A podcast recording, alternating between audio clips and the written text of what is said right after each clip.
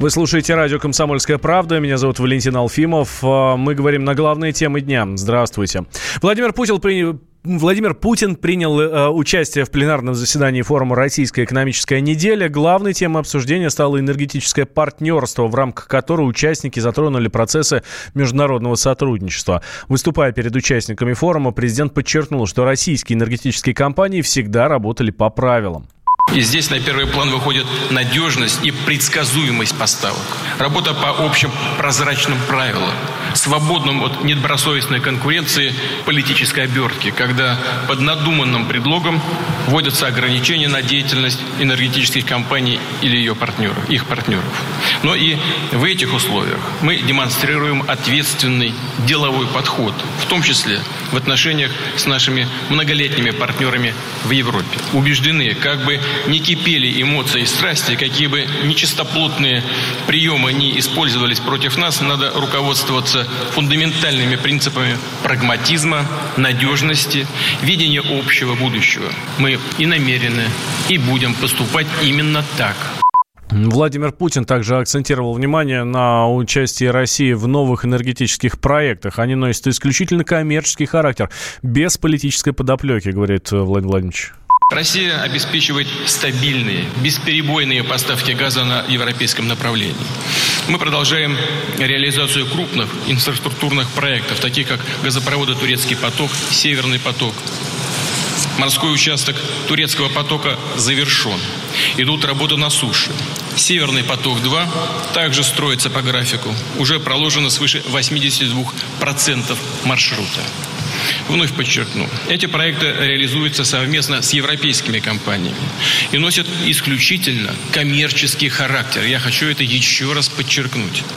Здесь нет никакой политической подоплеки. Задача этих проектов – диверсифицировать маршруты поставок газа, убрать транзитные риски и тем самым укрепить энергетическую безопасность Европы. Именно поэтому логика нормальных деловых отношений берет верх над попытками сделать энергетику заложником политических разногласий. Не остались без внимания и темы внешней политики. Так глава, эм, глава российского государства прокомментировал разведданные США об атаке Ирана на нефтеперерабатывающий завод в Саудовской Аравии. Позвольте уточнить. То есть вы принимаете объяснение Ирана, поскольку вот разведывательные службы США, вне всякого сомнения, уверены в ответственности Ирана за атаку? Э, разведывательные службы США обслуживают внешнюю политику этой страны, но они пока не представили никаких доказательств. Среди прочих в пленарной сессии также приняли участие генеральный секретарь Организации Объединенных Стран, а, а, генеральный секретарь Организации стран-экспортеров нефти, глава британской нефтегазовой компании BP и руководитель финского энергоконцерна а, Fortum Corporation. Кремле оценили подписание Украины формулы Штайнмайера. Пресс-секретарь президента Дмитрий Песков назвал это позитивным фактом. По его словам, теперь стороны начнут работу над перспективами проведения саммита Нормандской четверки. Песков также выразил надежду на дальнейшее исполнение минских договоренностей. Между тем, глава российского МИДа Сергей Лавров на полях Валдайского форума заявил, что реакция некоторых политических сил на Украине на согласование документа вызывает настороженность. Насчет формулы Штайнмайера. Там не без проблем. Вчера все участники контактной группы, включая Донецк и Луганск, подписали формулу Штайнмайера. Правда, сделали это на раздельных листах бумаги. Очевидно, кто-то считает ниже своего достоинства ставить свою подпись рядом с подписями других участников, хотя под минскими договоренностями все подписи стоят на одном листе. Я надеюсь, что это такая чисто протокольно-косметическая проблема, и что она будет преодолена. Вернее, надеялся вчера, что это будет так, но последовавшие реакции в Киеве меня, конечно, насторожило. Требования Порошенко, партии Юлии Тимошенко, не говоря уже о Вакарчуке и других радикальных политических силах. Объясните, почему вы предаете украинский народ. Эта формула была известна уже скоро как 4 года. Поэтому почему там сейчас взвились так оппозиционеры правительства Зеленского? Ну, наверное, потому что им не хочется терять аргумент в отстаивании своей идентичности, как бы такой вот националистически ориентированной. И они считают, что любое сближение с Донбассом, Киева, урегулирование на условиях, которые в Минских договоренностях прописаны, это будет капитуляция. Ранее в Донбассе отреагировали на формулу главы... Эм, а, рали, ранее в Донбассе отреагировали на эту формулу. Главы ДНР и ЛНР сделали совместное заявление. По словам Дениса Пушилина и Леонида Пасечника, республики продолжат переговоры в Минске, чтобы в конечном итоге прийти к полному самоуправлению и самоопределению. Донецкий политолог Николай Рогозин считает, что радоваться подписанию формулы пока рано. Практика и опыт общения с украинскими политиками показывает, что они подписывают, а потом начинают всячески отлынивать от выполнения взятых на себя обязательств. Поэтому я думаю, что нужно ждать длительной политической возни, прежде всего на Украине, потому что там эту формулу готовы понимать лишь при одном условии, что она означает победу Украины. А победа Украины для них это капитуляция Донбасса. Ну, естественно, что при таком подходе ничего не изменится. И пока еще, так сказать, и сам язык, которым Украина обсуждает эти проблемы, не поменялся. По-прежнему для них, так сказать, Донбасс – это оккупированная территория. По-прежнему здесь, так сказать, присутствуют якобы российские войска. По-прежнему Россия именуется страной-агрессором. Ну, это явно не та атмосфера, в которой можно прийти к каким-то соглашениям. Украинский адвокат Татьяна Монтяна отметила, что Киев принимает эти меры для установления своих границ.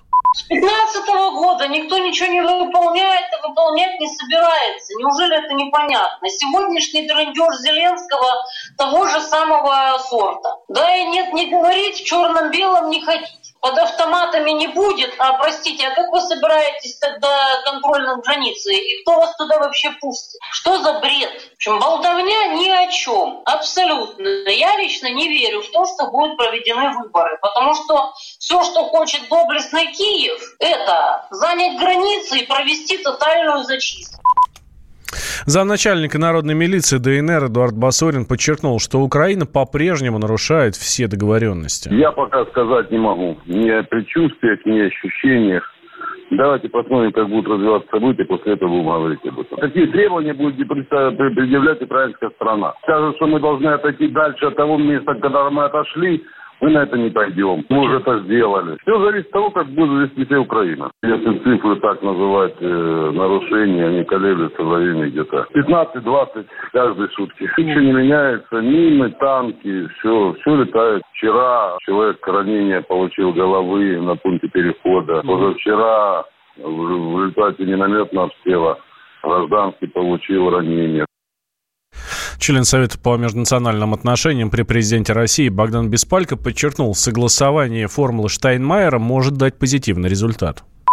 Что мы можем сказать, что подобного рода подписание открывает возможность для встречи в нормандском формате. И, соответственно, это первый шаг на большом пути, на котором еще предстоит очень многое сделать. С другой стороны, конечно, приятно, что у Донбасса появляется шанс получить э, хотя бы какой-то особый статус, может быть, занесенный в тело Конституции, шанс на самоуправление и, вероятно, на другие пункты из еще тех Минских соглашений, которые были заключены в 2015 году. Теоретически это должно делать ОБСЕ, существует специальный специальная мониторинговая миссия, существует БДИЧ и так далее. Есть определенные инструменты, специальная мониторинговая миссия. Инструментов-то достаточно, просто за все это время было невозможно, по крайней мере, с нашей стороны, заставить Украину, например, прекратить боевые действия. Более того, вот сейчас, после подписания формулы Штанмайера, в Горловке, например, идут интенсивные боевые действия, там много раненых. То есть вот в данной ситуации мы действительно должны будем тщательно пронаблюдать за тем, приведет ли в реальности подписание формулы Штанмайера к чему-либо позитивному или нет.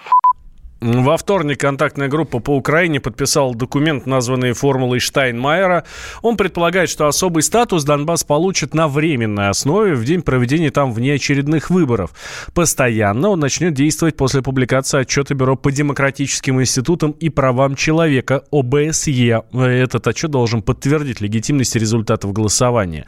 Помимо украинской делегации, свои подписи в документе поставили представители республик Донбасса, а также России и ОБСЕ. Формулу Штайнмайера Штайнмайера должны были принять еще на самом деле в сентябре, но Киев в последний момент сорвал подписание. После этого власти Украины называли причину отказа. Якобы виной всему стало техническое недоразумение. Мы вместе дожили до понедельника.